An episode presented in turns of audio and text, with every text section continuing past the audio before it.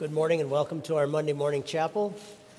This week we begin now what is known as Septuagesima week. Uh, there are three weeks before Lent where we focus on various themes leading up to the Lenten season. So today we begin that. You will see that the themes throughout the week in both hymns and readings and homilies deal with the wonderful teaching of salvation by grace. Please join me then in the prayer for Monday morning on page 168 in the front of the hymn book. At the beginning of the week, I cry to you, O Holy Father, in the name of Jesus Christ, that you would fill my heart and mind with your Holy Spirit, that I may think, speak, and do only that which pleases you. Unite my thoughts and desires with yourself in the love of Jesus Christ. Cleanse my conscience with his blood that I may grow in you this entire week, yes, all the days of my life. Strengthen me with your might. Make me sincere in my love to you and willing to serve you and my neighbor. Teach me to resist the temptation of my own corrupt heart and the enticements of evil men. Make the vanity of this world bitter to me, that you may become the more sweet. Teach me also to bear the burden of this week. Lead me as a loving father, and help me to follow you as your child and obey you. Bless all my labor and guide me with your wisdom, that I may be cheerful and confident and also faithful in all my work. Be the beginning and the end of all my labor to your glory and my salvation. Amen.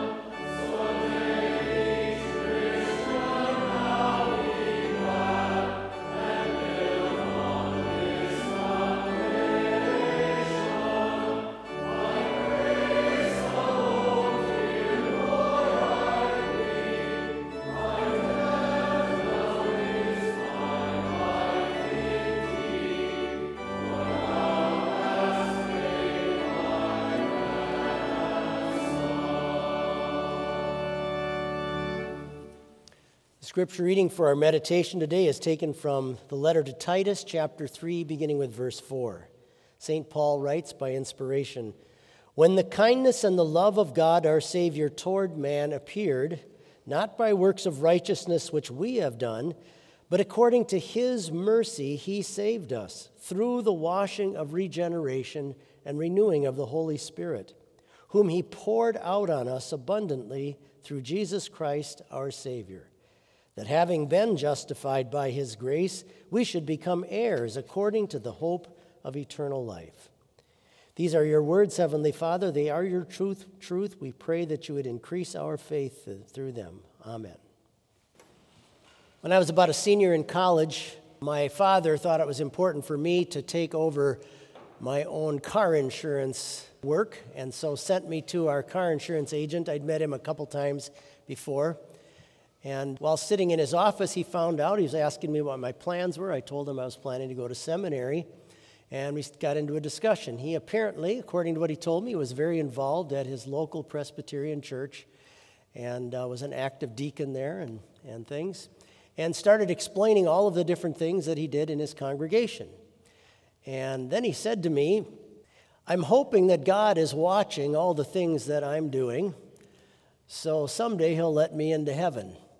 And I hope he's seeing that I've tried to be a nice guy as best as I can so that someday I'll get to go to heaven. He said, What about you? I said, Well, I know that God watches me, and not everything I do is good and right. I've got a lot of sin in my life, but I'm sure grateful that He sent His Son, Jesus Christ, to be my Savior and paid for my sins on the cross. And the Bible tells me by faith in him alone, I'm going to go to heaven. That's what gives me comfort. And he said, Yeah, yeah, chicken or the egg, chicken or the egg. That was, that was his response chicken or the egg. The distinction that he thought was so trifling and maybe unimportant and insignificant is ultimately the central doctrine of the Christian faith by which the church stands or falls. And understanding this proper distinction is the key to knowing the whole Bible and the whole Christian faith.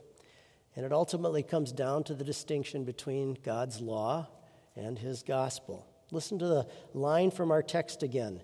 Not by works of righteousness, goodness, which we have done, but according to his mercy, he saved us. But it is so hard for us even as Christians, to keep our hands off of the law.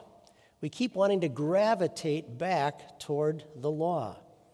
There's a constant sense or magnet inside of us that, that feels we've got to go back to the idea that somehow, some, the, somehow the way I'm living my life is going to play into this in some way, and feel a need to inject something about ourselves into the process of how we get to heaven. As Luther said, there is nothing that dies harder in us than this religion of the law. He said, We all have a little Pharisee in our belly.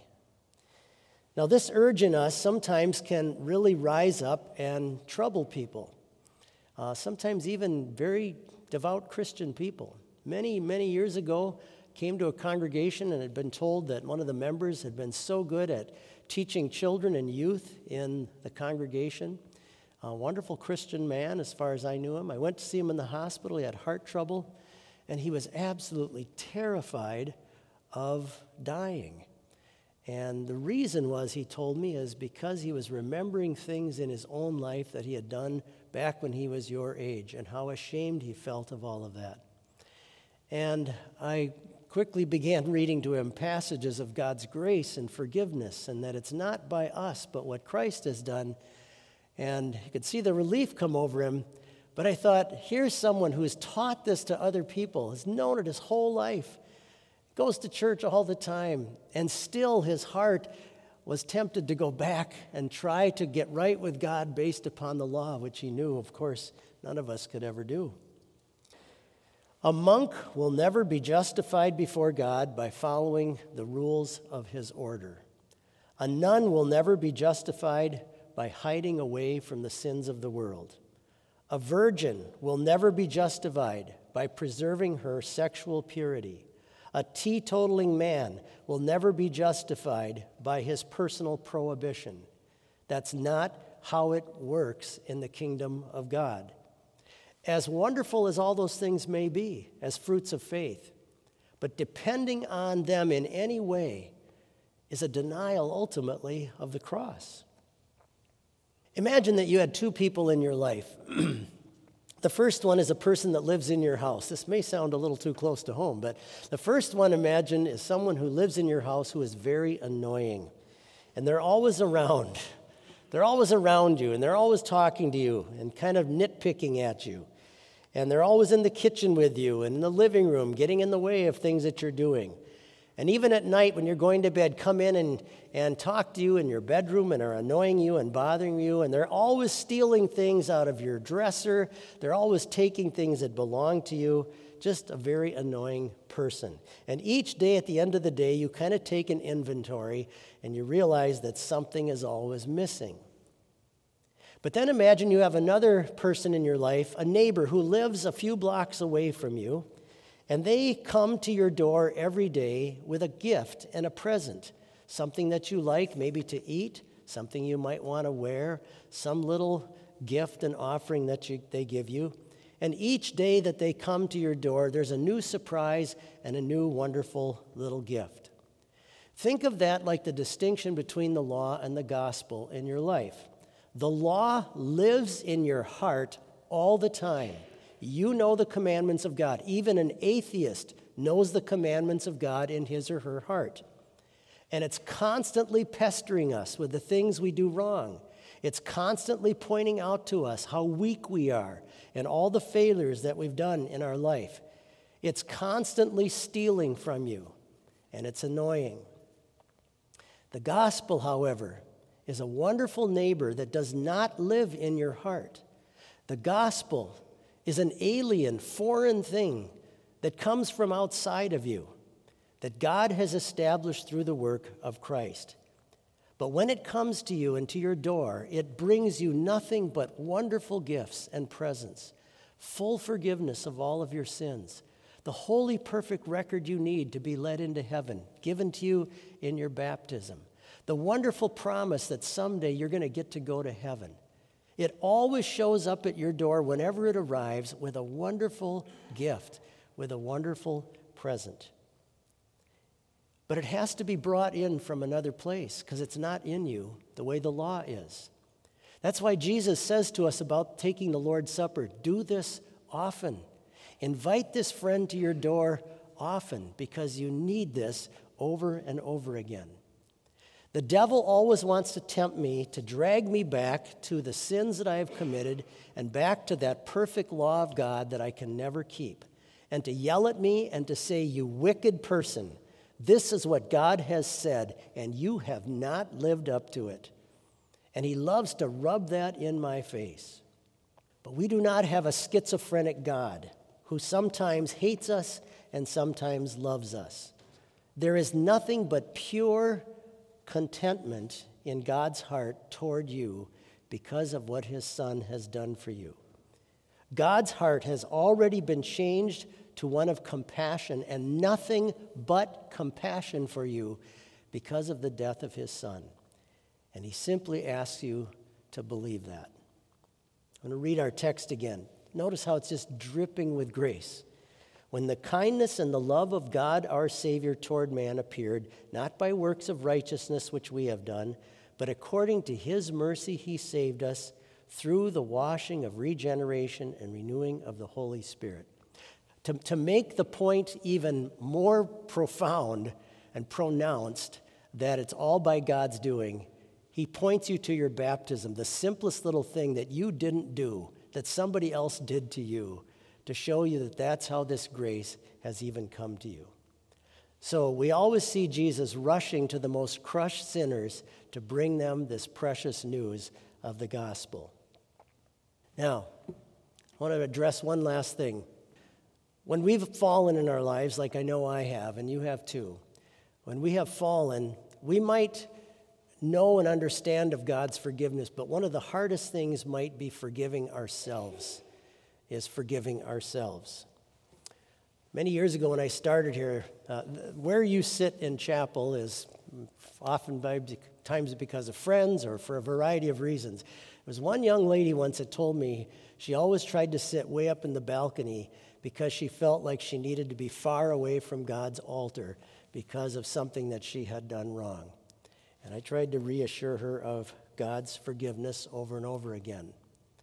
Because of what God has done for you through his Son, God invites you in your heart to grab your chair and sit right at the top step, because that's where he wants sinful people like us, where we know that only there and there alone do we have his grace and compassion and the wonderful hope of being heirs of the kingdom of heaven. Amen. Let us rise for prayer. Our gracious Heavenly Father, we thank you for the wonderful mercy and compassion you have shown us in the work of your Son, our Redeemer. We thank you also for sending your Holy Spirit into our hearts through the waters of baptism and your word, bringing us to that Savior. Keep us always around your grace and the marvelous hope that it gives us, and the comfort and reassurance that we have of life in heaven. We ask this all in the name of our Lord and Savior. Amen.